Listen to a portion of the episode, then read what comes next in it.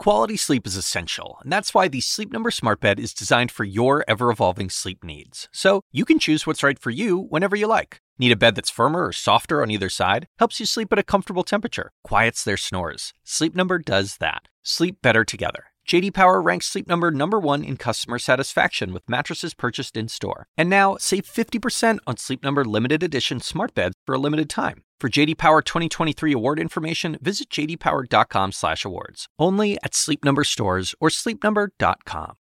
You know, Coop, we hear stories like this and they hit you so hard and you wonder, are we not telling them right? I mm-hmm. mean, how do we get news like we're having tonight out of Texas when those stories have reached everybody's ears and we hope their heads and then hopefully their hearts?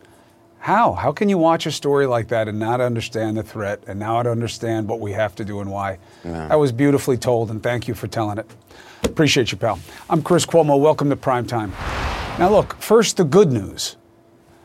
There is good news that we are ahead of schedule in terms of when we may get back to normal. Listen. We're now on track to have enough vaccine supply for every adult in America by the end of May. Now, that would be two months earlier than expected. So, President Biden has to hold himself to his word. If he can do it, countless lives could be saved. There is only one thing that we can do to mess up this accelerated track for herd immunity, and that is to give the variants a chance to catch up and to create cases faster then we can vaccinate people and increase the chances that any deficiencies in the vaccine can be exploited and maybe even waste people who've been vaccinated. That's why the head of the CDC just said we must be careful, especially if relaxing any protective measures. So, what did Texas announce right after that? The governor announces they are throwing all caution to the wind and reopening 100%. The same governor who did not prepare the state for bad weather is now leaving it exposed to a deadly virus, just as hope is on the horizon. This is about denial. It is about defiance of reality. And that combination is hurting us as much or more than COVID. Another effort to distort the obvious was blown to bits in Washington, D.C. today. The man put in place by Trump, no, put back January 6th. That's what this is about, because that's the greatest form of denial that we're going to see right now, is where the party of Trump wants to take our past. The man who heads the FBI at Trump's urging told the GOPQ today that no, what you're seeing here, the infamy of January 6th, this was no mere protest gone awry. It was what they used to care about most on the right the worst kind of planned violence, terrorism. It's behavior that we, the FBI, view as domestic terrorism. The problem of domestic terrorism has been metastasizing across the country for a long time now, and it's not going away anytime soon. That's it. That's the truth. That's it. The FBI Director, Christopher Wray, whom every righty in the room he was in today applauded when he was picked. He sat there and told the Senate Judiciary Committee this was domestic terror, and tolerating it would make a mockery of our rule of law. So then, what does the law and order bunch do? They go into denial and insist on questions about Nancy Pelosi and Antifa. That wasn't this really just a protest with some pockets of bad actors, you know, skirmishes, nothing planned. They will say anything to ignore the obvious reality of January 6th. They're always curious about investigating when they don't like the truth. You tell the truth and they don't like it, well, now we got to keep looking, don't we? Do we really know everything? The truth is as obvious as the gush of all those blood red hats that stormed the Capitol. I wonder why they changed from the days when they hated anyone not calling out terror as that and only that. Don't you remember? Radical Islamic terrorism is a fact. We have a president that nobody can understand.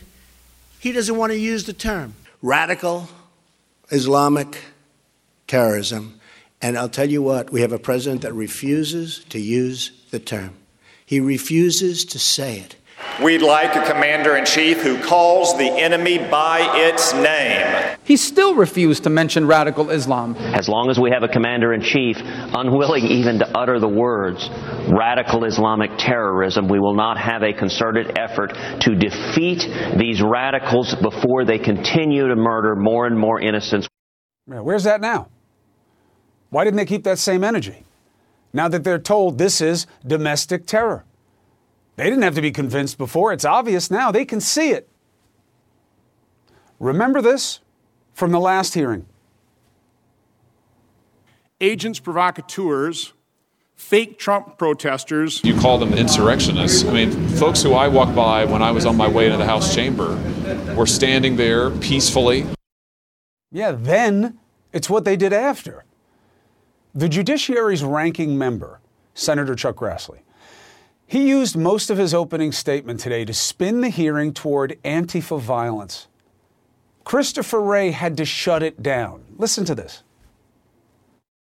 We have not to date seen any evidence of, uh, of anarchist violent extremists or, or people subscribing to Antifa uh, in connection with the 6th. Do you have any evidence that the Capitol attack was organized by, quote, fake Trump protesters? We have not seen evidence of that at this stage, certainly. Obviously, that was Senator Dick Durbin referring to what Senator Grassley had said, and Wray shut it down. And you know who agrees with Wray? The Trump supporters who have been charged for their role in the attack on the 6th. They are proud to own that they did it in the name of Trump. They dismiss the idea that this was about any other group.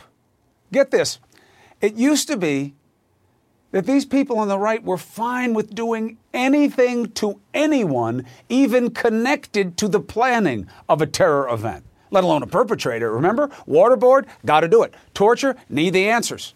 It's about the, the bigger good, got to protect the homeland, got to protect ourselves. Now, Senators Mike Lee and Josh Hawley, the guy who says that I walked past, you fist pumped a bunch of people who some of them then became part of an insurrection. That's what you did. Okay? Now, these senators on the right are most concerned about whether the FBI is infringing on the rights of the insurrectionists. We have to make sure that the civil liberties of the American people are protected. Are you geolocating people through the FBI based on where they were on January 6th? Are you saying that you don't know whether or not the Bureau has scooped up geolocation data, metadata from cell phone t- uh, records from cell phone towers? You say that you're using the relevant authorities. What, what authorities are they?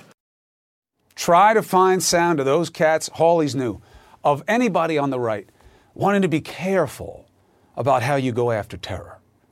Be careful. I mean, come on. How could it be any more ugly, any more obvious? Trying to rein in the FBI from finding those who sought to kill them, our lawmakers and our former vice president, is the pull of power so strong that you don't even care what was going to be done to you. Why are they so afraid of the truth? A key witness to the truth is here. The head of the House Intel Committee, committee lead impeachment manager at the Trump first impeachment trial. Congressman Adam Schiff. Good to see you, sir. Good to see you. So, two things uh, that I want your take on from today when this was called domestic terror. What does it mean to you in terms of this collective denial of seeing January 6th for what it was on the right? What motivates it? Well, look, it's a continuation of the big lie that led to the insurrection. You had obviously the president, the former president, out pushing uh, this lie about the election and it was rigged and it was stolen and he actually won a landslide. Uh, that contributed, uh, and a lot of the members in Congress contributed to that lie, and that led us to January 6th. Now there's a new big lie. And the new big lie is that uh, no, it wasn't really Trump supporters that stormed the Capitol. Uh, it was uh, Antifa masquerading. It was a false flag operation. Uh, and, you know, Republican members that are willing to do that, willing to feed that kind of nonsense, that kind of conspiracy theory, continue to do a disservice to the country. Uh, and it's dangerous because there are lots of people that believe that. Uh, and so uh, I, I, was glad to see Director Wray today so forcefully shoot that theory down. Will that be enough to make it go away? Probably not. Not by uh, what happened no. after it. Uh, let's play that for the uh, audience, Chairman, because we were referring to Senator Grassley's opening statement and what he decided to try to cast as the potential reality of what January 6th was about. Here, listen. It's been a relatively frequent sight at summer's violence events to see individuals acting in coordination, holding the A symbol for Antifa. In light of these ever present left wing threats, I'm concerned about resource shifting talk among our colleagues across the aisle. See, that's the real concern. To me, the, the politics are obvious and odious, and the people can decide. Everything's obvious to me. Here's what's not obvious How do you stop the growth of right wing extremism and domestic terrorism if you have this pushback from the right that we don't want to shift any resources from those bad guys on the left, as if we were talking about Democrats and Republicans, and, and you know, not neo Nazis and nationalists. Are you worried that we may not be able to fight back against these people the way we should? I am worried about it. In fact, we're investigating that issue in the committee right now. That is, in the in the weeks, months, uh, years leading up to January sixth. Um, was there such a fear among intelligence professionals at the Department of Homeland Security uh, or in terms of resource allocation within the Bureau, that they couldn't go after domestic terrorists of the white nationalist variety because that was discouraged, because uh, that was viewed as an attack on Trump supporters. Uh, we, we did see, you'll remember very well, Chris, uh, Bill Barr out there hyping Antifa as the threat the country needed to worry about when the threat that was metastasizing was the threat of white nationalist uh, domestic terror. And so we didn't have the resources uh, potentially that we should have because of that political pressure. Uh, comments like you just quoted contribute to that uh, that resistance to putting the resources where they need to go, to being clear about the threat that we face, not being equivocal about it. If you can't diagnose the threat, if you can't speak directly to the threat, you can't respond to the threat. Uh, now, obviously, uh, you're always invited, always have a platform on the show to discuss this. There is something that's a little ahead of where we are in the argument right now, but we may not be having the argument had you gotten this passed back in 2019. Uh, House Resolution 4192. After we get through the fog of them trying to uh, create fiction about what happened on January 6th, your party wasn't crazy about some of your solutions uh, to this that makes these things criminal under our laws. So you don't have to fit domestic terrorists under other laws. Uh, I think it's time to reapproach that. It's going to be hard with people on the right, tough sell on the left also. You are welcome back on the show once this part calms down to make the case for what you think will keep us more safe, Chairman. Well, Chris, I appreciate that. Uh, and of course, we now have the backdrop of the Trump administration where they would abuse any authority they had. So we would need to make sure that there are very strong civil liberties and privacy protections in anything we do. But I think you underscore uh, as indeed uh, I was trying to with that bill a couple years ago. Uh, the fact that, as you quoted these Republican members, they obviously don't equate the threat from international terror with the threat from domestic terror. Uh, that uh, domestic terror, particularly of a white nationalist variety, uh, they want to treat differently. Um, and I think we need to give the same priority, although not use the same tools, but give the same priority to domestic terrorism. Take it just as seriously as we do any other threat to the country. Uh, and, uh, and that, I think, is what we need to do, uh, whether we use a legislative approach or we use just an executive approach. Well, when it comes back up, you have a place to argue the case right here. Congressman Adam Schiff, be well. Thank you, too. All right, breaking pandemic news. As I said at the top of the show, the White House has moved up the timeline on vaccine availability for every American adult. Two months ahead of time, May. But as the president and the CDC chief remind us, it's not a guarantee. It won't get here as fast as we want, then back to normal, if we let our guard down. Now is not the time to relax the critical safeguards that we know can stop the spread of COVID 19 in our communities. So, why would the governor of Texas not just ignore this, but go 100 miles an hour in the opposite direction? When we're so close, why open up 100%? We're going to talk about potential consequences with somebody who is fighting the fight to keep the rest of us safe. While the lawmakers talk, people like the nurse you're going to meet know the reality of who's dying, why they're dying, and what can be done. A hero joins us next.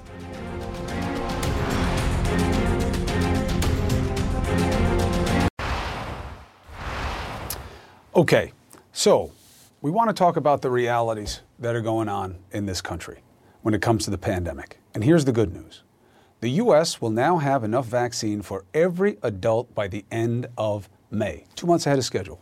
Major promise by President Biden today after announcing that drug maker Merck will now help produce rival Johnson & Johnson's one-shot vaccine. Businesses can get together. Can politicians? The partnership made possible by the White House's use of the Defense Production Act. Remember, everybody was asking Trump to do it and he wouldn't?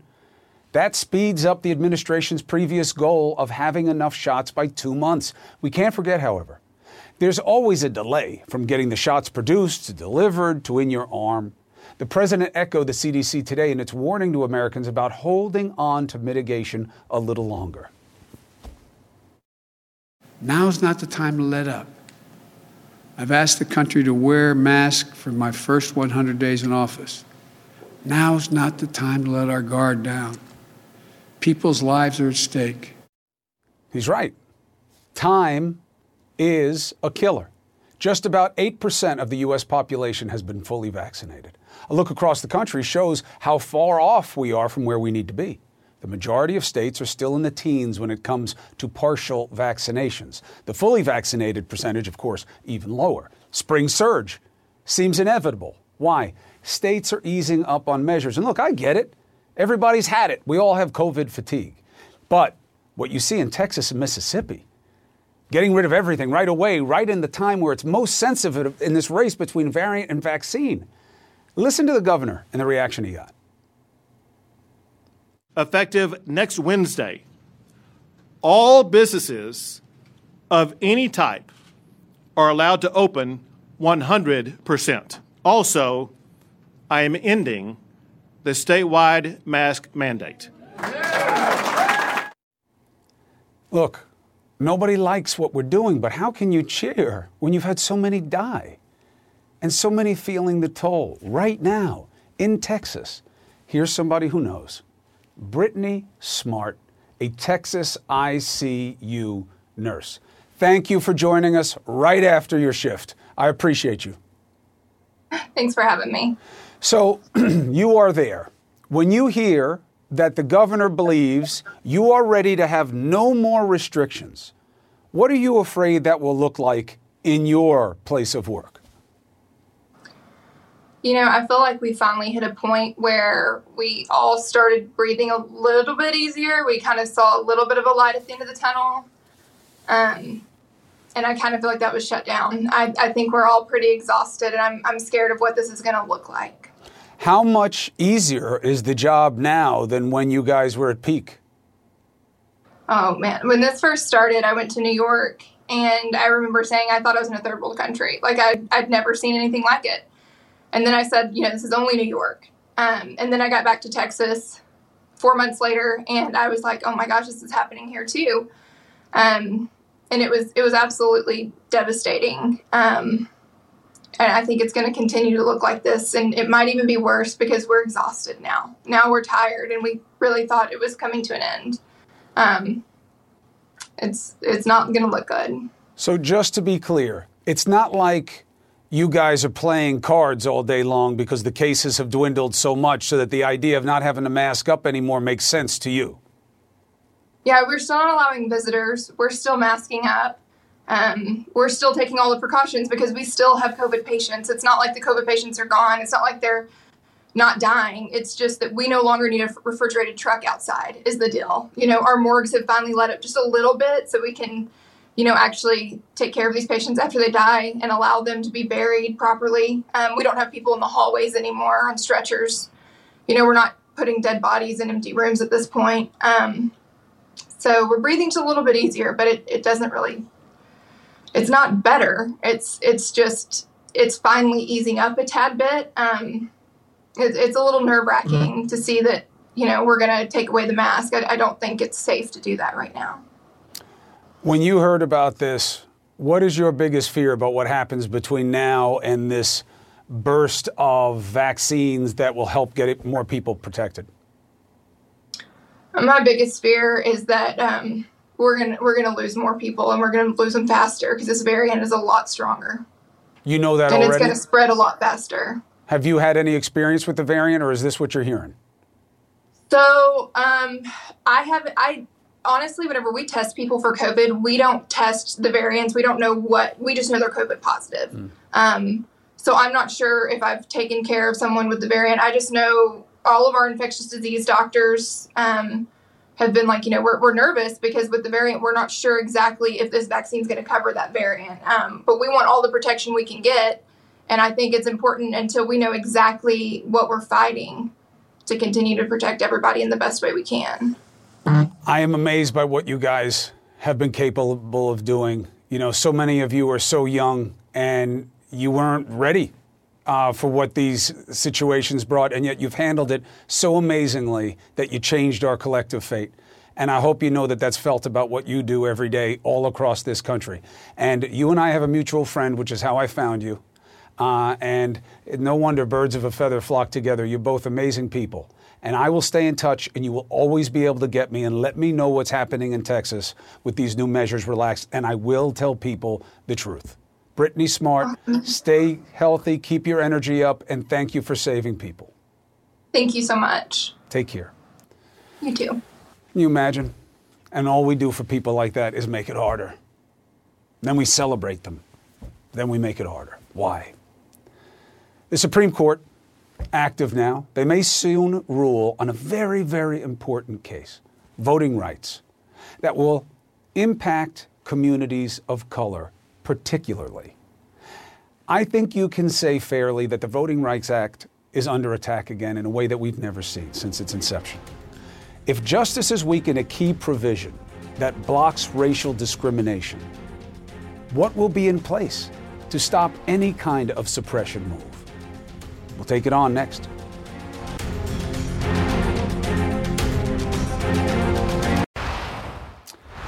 Conservative Supreme Court justices seem ready to uphold an Arizona voting law that Democrats argue makes it harder for minorities to vote.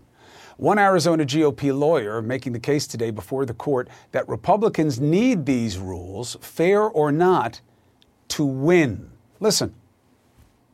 What's the interest of the Arizona RNC here in keeping, say, the out of uh, precinct um, voter dis- ballot disqualification rules on the books?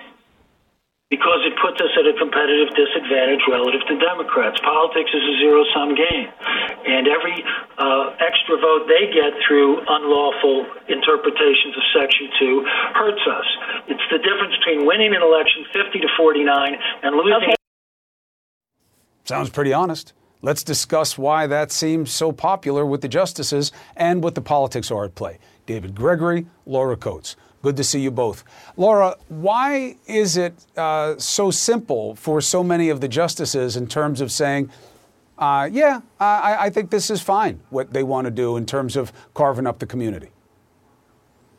Well, first of all, I think he said the quiet part out loud. The idea here that the only way to win, they believed, is through suppression in some way, shape, or form. And that, if that's the only way a party can survive, perhaps the party should not survive if that's the tactic you use. The Supreme Court's looking at this because they haven't been particularly friendly, as you know, in recent times to the Voting Rights Act. Number one, gutting Section 5, the formula that actually provides for the pre clearance by the DOJ on these issues. The idea of also upending the idea of the intent based test, meaning that they gave a real um, benefit of the doubt to jurisdictions about whether they had a racially motivated intent to adopt things. And what's left now is the results test, meaning if, if, it, if you didn't have the intent to discriminate, or to create this inequity, if the result is to have this effect still, then you can still fall under Section 2 and still infringe upon that aspect of it. So the court is already leaning towards the idea of, well, this exists in other places, the ability to have a person's vote only count if it's actually in the precinct. And the other way is the idea of saying only certain people can actually take your absentee ballot mm-hmm. and place it there for you. Looking across the country and saying this happens other places, but of course these lawyers have pointed out that the reason they're doing it is to capitalize and respect on the disparities that are already there. So, uh, they, oh, good. We have David back now. For a second, I lost his shot. They were showing me, and I was trying to tell the control room, why would you show me when you can show Laura Coates, who's speaking all this intelligence right now, and I look like a hat rack?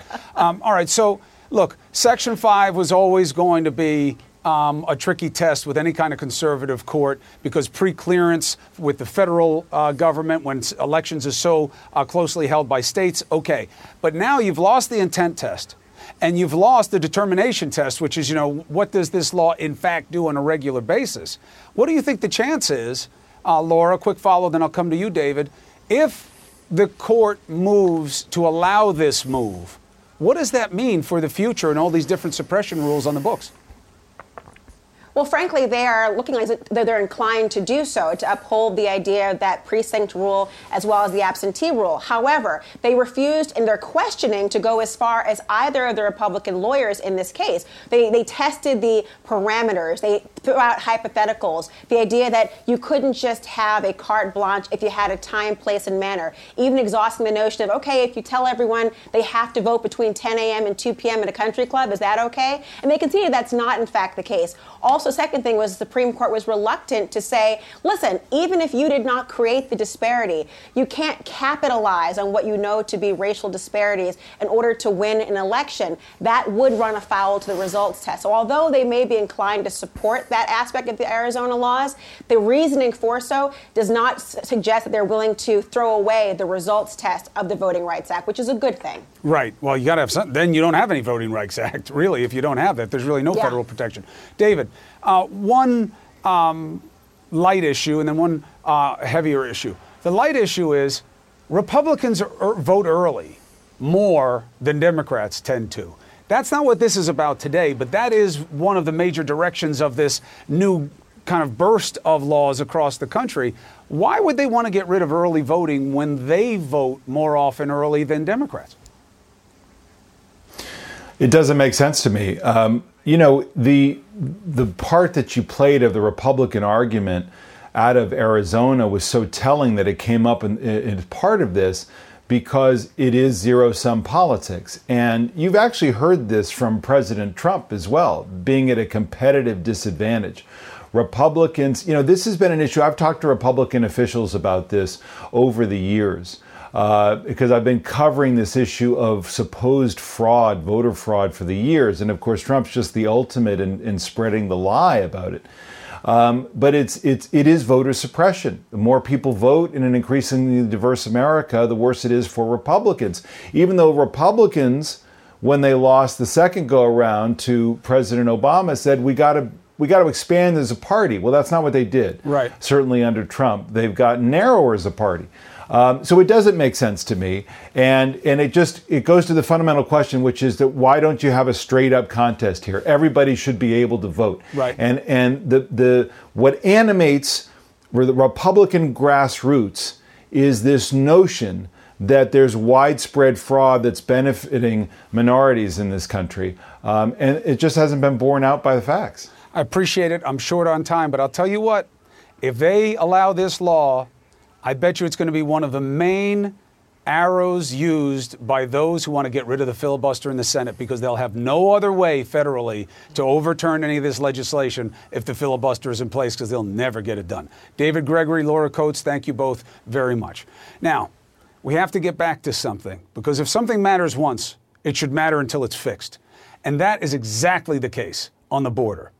Separated families, the desperation of unaccompanied minors, how they're kept, how we can do better. Everybody cared. When I went down there, I've been going down there for years. Everybody says they care. Nothing has changed for the better. Now, I know that the Biden administration is not going to like that I said that. Undoing what Trump did, I get why you did it. But doing it really fast and throwing out what was there had implications, and they were not replaced with policies to handle what would come next. Hundreds of kids have not been reunited with their parents. Many, many more are coming, and we are in a bad place to deal with it. I have a lead attorney in the effort to reunite migrant families on where this effort stands. It's time to talk straight about how to get straight on the border. Next.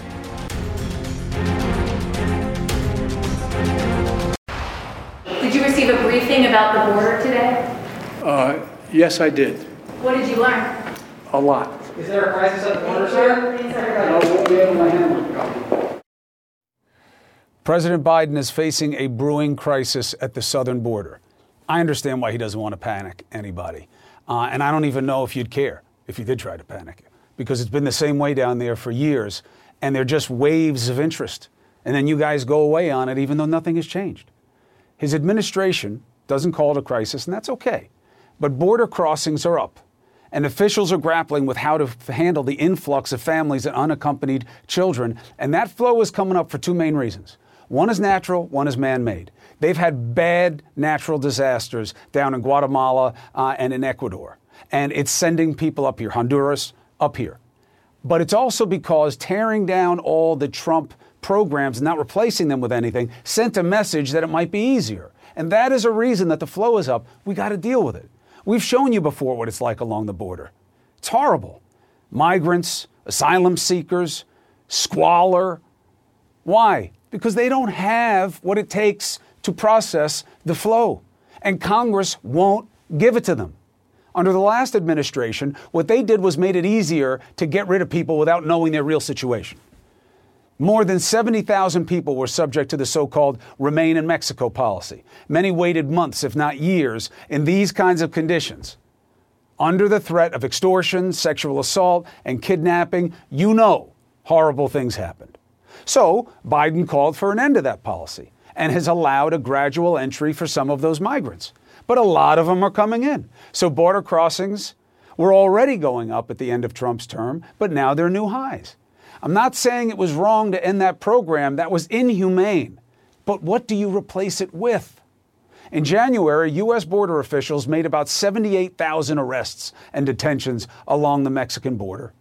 Officials tell us that when it comes to families and the kids who are crossing alone, they are overwhelmed.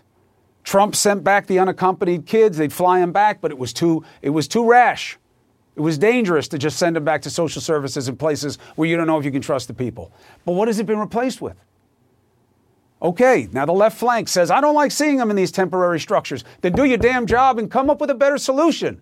Because they don't have anywhere to keep the kids. They're going to wind up back in the border facilities. Because you don't have the space, you don't have a solution. As of today, more than 1,300 kids are in CBP custody waiting to be placed by HHS. They said, well, maybe we'll put the HHS people in the actual border facilities and that will help. Yeah, maybe, but human beings aren't housing. That takes us to our guest, Lee Gelernt okay, the deputy director of the ACLU Immigrants' Rights Project and a lead attorney in the effort to reunite migrant families. Lee, friend of show, good to see you, counselor. Thanks for having me again. What do I got wrong? So, you know, I think that you're hitting it right. That look, there are people coming, they're fleeing real danger, they're going to come. The Biden administration needs to do something about it. And I think they need to move quickly. But what I want to emphasize are two points. First is these are not historic, historically high numbers. We've had way higher numbers, for example, during the Bush two years, where the numbers were twice as great. Mm-hmm. The second point is I think we have the resources to deal with this. And I think the, the point is the one you made the Biden administration needs to move quicker to create capacity. There, there is no question that the federal government has the capacity to act humanely. I mean, we cannot, as you said, take the Trump approach where we're just going to send little kids back to danger. So the question is, how are we going to do this? Not everyone's going to be allowed to ultimately stay, but we have to give people hearings. We said after World War II, we will never just send people back to danger without at least letting them tell their story, looking at their case. So I think the question is is the Biden administration going to quickly build more capacity? They have plenty of resources to do it. Are they going to take the, the, the, help of the NGOs down on the border who want to help? And, and the other thing that I think is dangerous is the administration keeps uh, leaking numbers in a vacuum without talking about their capacity. You know, if someone didn't know anything about baseball or baseball stadiums and you said 50,000 people want to go see the Yankees game tonight, you'd say, how can the 50,000 people go? And you say, well, the stadium seats 54,000 and we have hundreds and hundreds of ticket scanners. I mean, we have the capacity to do this. So the Biden administration just leaking the numbers saying, look how many people are coming. Well, yes, but we have the capacity to deal with it. We've dealt with it before. There are ways to make it more efficient. And so you're right, both points you're making. But some of the ways we used to do it, we don't want to do it anymore. You know, you don't want to treat these people like livestock, especially in a COVID environment. You know, they're saying our beds are at 94% because of our, you know, our quarantine restriction, not quarantine, but our separation restrictions. Why would they lie? If they don't have say if they don't have the capacity, why would they say they they don't? Right. Well, so I think that's the critical point. Not that they're lying about how much of their current capacity they've used, but why not create additional capacity? Mm. There are plenty. Yeah, with you. Uh, exactly. And so I think that's your point. You know, that's the critical point. They've been in office six weeks. Right. I think you know people are ready to give them a little bit more time, but ultimately people are going to get impatient because the federal government, when they want to do something, can do something. Absolutely. You know, this is right. Well, Lee, let's do this. Let's stay in the loop. You know, this is a new phase. Um, you tell me what you're hearing. Uh, and I'll tell you what I'm hearing. I'll call you right after the show. We'll get on a thread with each other. Because, you know, you're getting the left flank of that party that wants to get high and mighty about not treating kids this way. Then do your damn job and free up the funds or give new funds. Do what you need to do through the federal law to make better situations and stay on it with your committees. But just saying we don't like it like this will never make it better. Lee Gelernt, you'll make it better because you stay on it and you do the right things for the right reasons. You're a friend of the show. Now, I also wanted to do this. Look, I'm telling you, I know that situation. I've been living it for 20 years. And I know the people from different administrations who were there. The problems are real, they're not new, and they're not being addressed. It's a new administration. I totally get it. But the choices they make early on are going to reverberate, so we have to stay on it. I also want to drill down on this renewed fight about the minimum wage. I don't think it's being talked about right. $10 versus 15. Well, 15 is much more than 10. What is $15 an hour in a mid-sized city, for instance? What does it do for you? Is it more or is it less? Is it enough? I will take you through the truth next.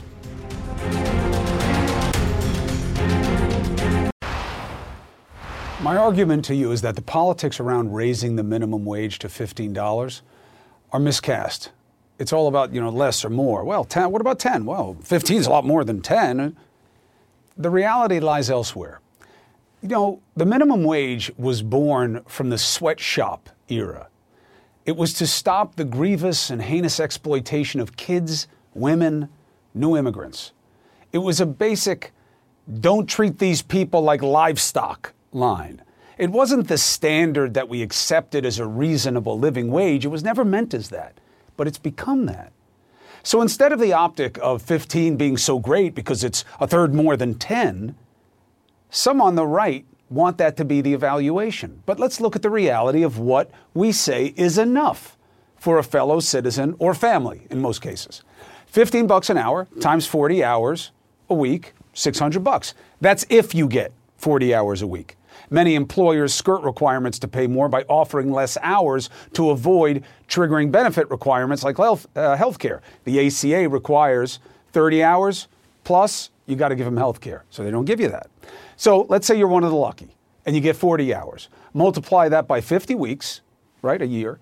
Not 52 because people get sick, you need time off, and you're likely not getting paid vacation time.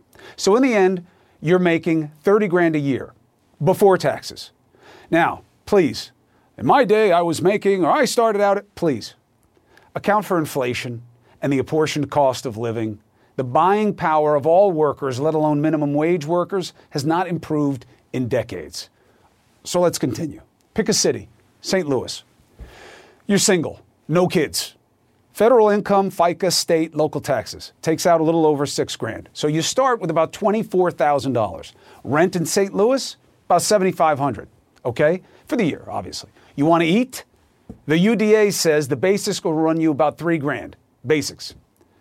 Assuming you already have a car, gas, upkeep, parking, insurance, right? About five grand. Clothes, internet, if you're going to spoil yourself, cell phone, about 2,800. Again, you'll likely get insurance at 40 hours a week, but you're still looking at another 2,600 for doctors, copays, medicines, supplies. You can make it work assuming there is no surprise bill of more than $400.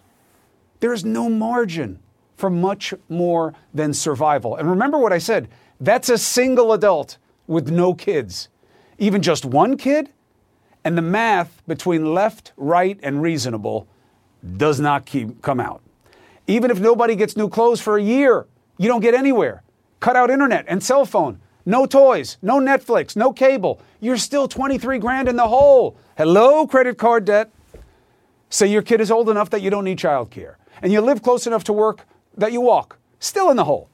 That means even with all the cuts you're now living without, you're facing a choice between which doctor's appointments you skip and how many meals you miss. The simple truth is this is a big, complicated conversation. But it's a conversation we have to have and will continue to have on this show. But for any of it to go anywhere, we have to start with the reality and what we think is right. We'll be right back. Thank you for watching. As always, the big show, CNN Tonight with the big star D Lemon right now. Why, why lift the restrictions right now, Chris? When, when we're finally making some headway, the vaccine is finally starting to get into enough arms that things are starting to turn around, but it's way too early. Why do it now? The only reason I can see is because of what happened in Texas, that someone dropped the ball and they're trying to change the conversation. That's it, a distraction. That's how I feel. Well, it's good. You asked the question, you answered it. We're done. I meant for you. He needed a he needed a win. He needed a win, and this is part of this prevailing, you know, macho sentimentality that strong and wrong is the way to go. You know, we're going 100%, baby, right into the rocks. Yeah. You know, the science is clear. Look, you can be relaxing restrictions. The CDC is not crazy about it, but you have to balance what people want out of their leadership and what leadership believes it has to do, right? There's an alchemy. But Yeah. he is just trying to flout convention. It's just trumpery. Okay. That's all it is. So I'm listen. I'm no expert, but I can read. And you stayed at a Holiday Inn Express last night. I did, as a matter of fact. but I mean, think of, think about it. I think that um, what the science shows is that the in restaurants that the chances of exposure are not as great as in other places. Those businesses should be allowed to open to whatever extent or whatever capacity that the science shows is favorable, is correct. Um, but as far as wearing masks, I mean, uh, uh, listen, all you have to do is look at look at look at what's happening with the flu this season. The What number, flu? Exactly, because why? People are wearing masks. It's so obvious. So wear the mask for a little bit. It's it doesn't hurt. Open up businesses as much as you can. I do agree with that. But lifting the mask restriction, I really think is wrong, and I think it's it's only being done for one reason, as you said, distraction. I say, and you say, strong and wrong. That's how I feel Look, about it. he's, he- they're trying to play. Look, we just saw it this weekend at that coven of you know all of these kind of wicked ideas about what's happening in society. Can I say something, Chris? Let me say something about that. Yes, please. Every, so, you know, I've, I've been here for what, 14, 15 years, so a long time at CNN, and we- and not once. And I've been covering international news for over a decade here at CNN, going on two decades. Who knows? I've never heard on the street anybody in my personal life, Democrat or Republican, say, oh my gosh, I've got it, the CPAC. I can't wait to hear the speeches at CPAC. CPAC. No one ever talks about CPAC. But every single media station covers CPAC. And it is the extreme of the extreme. Most of the, the, the sensible Republicans that I know don't even go to the CPAC conference. They don't even pay attention to the CPAC con- conference, conference. I think it's simply a creation and an obsession with the media about the CPAC conference. No one gives a crap. I wish you were right, but it has become the pregame show on that side. You don't really have a left equivalent. I don't mean any disrespect to the different grassroots organizations and issue. You called it uh, a coven. That's what it reminded me of that. But go on. Sorry. It, it was a coven. It, th- yeah. They were around talking about QAnon conspiracies and all these lies and magical thinking of ways to kill their opponents. Um, My point proven. But it is the pregame show now because yeah. that's what that party has become. Look at today. Yeah. Everybody knows what January 6th was. It was as obvious as the red hats. Yeah. They know it, but they'll lie about it. And and whoever thought you would see the day that Republicans didn't want to call something terror? Remember, you got to call it for what it is. Yeah. So this guy knew a guy who was on the phone with a guy, waterboard his ass. Yeah. Remember that? Got to yep. have the answers. Got to yep. treat these people like what they are. Call it what it is. Now yeah, your boy says domestic terrorism. You don't want to hear it. You sure? I hope you're being nice to them. Well, you, know why that is. Why can't it be ter- terrorism in the United States? It's not just that they're white; it's that they're their white people. No, but oh, they're white people and they're Americans. People don't like to believe that Americans can be terrorists. Yes, there are homegrown terrorists in this country, and you know, I said, hey, it, if they were American brown people, who had said something like, hey, we're part of a new party, they'd have no problem calling them terrorists. You and I both know it. You'd have to announce yourself as openly not terrorist. Well, you remember when I called it for what it is a couple years ago, and everyone came after me when I st- talked about domestic terrorism and um, the right wing and, and, and white uh, terrorists. Um, and man, Look, I, I, got I, it. I get, you know, I had Adam Schiff on tonight, and he had a bill out in 2019 that his party didn't like either. I get people wanting to go slow about what kind of intel operations, you know, the CIA is not supposed to operate here, yeah. what you do with Americans. I get it.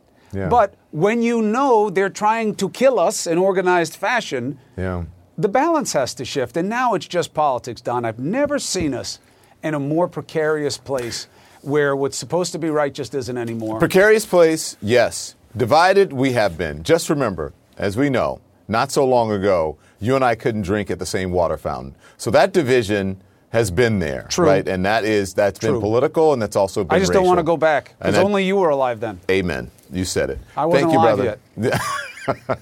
I love you, D. You were a glimmer in your papa and mama's eyes. All right. no, I was a mistake. Have a great show. Thank you. I love you too, brother. I'll talk to you later. Quality sleep is essential, and that's why the Sleep Number Smart Bed is designed for your ever evolving sleep needs. So you can choose what's right for you whenever you like. Need a bed that's firmer or softer on either side? Helps you sleep at a comfortable temperature, quiets their snores. Sleep Number does that. Sleep better together. JD Power ranks Sleep Number number 1 in customer satisfaction with mattresses purchased in-store. And now, save 50% on Sleep Number limited edition smart beds for a limited time. For JD Power 2023 award information, visit jdpower.com/awards. Only at Sleep Number stores or sleepnumber.com. I'm Dr. Sanjay Gupta, host of the Chasing Life podcast. In honor of our 10th season, we want to hear from you. Leave us a message at 470-396-0832 and tell us how you chase life. It could be used on an upcoming episode.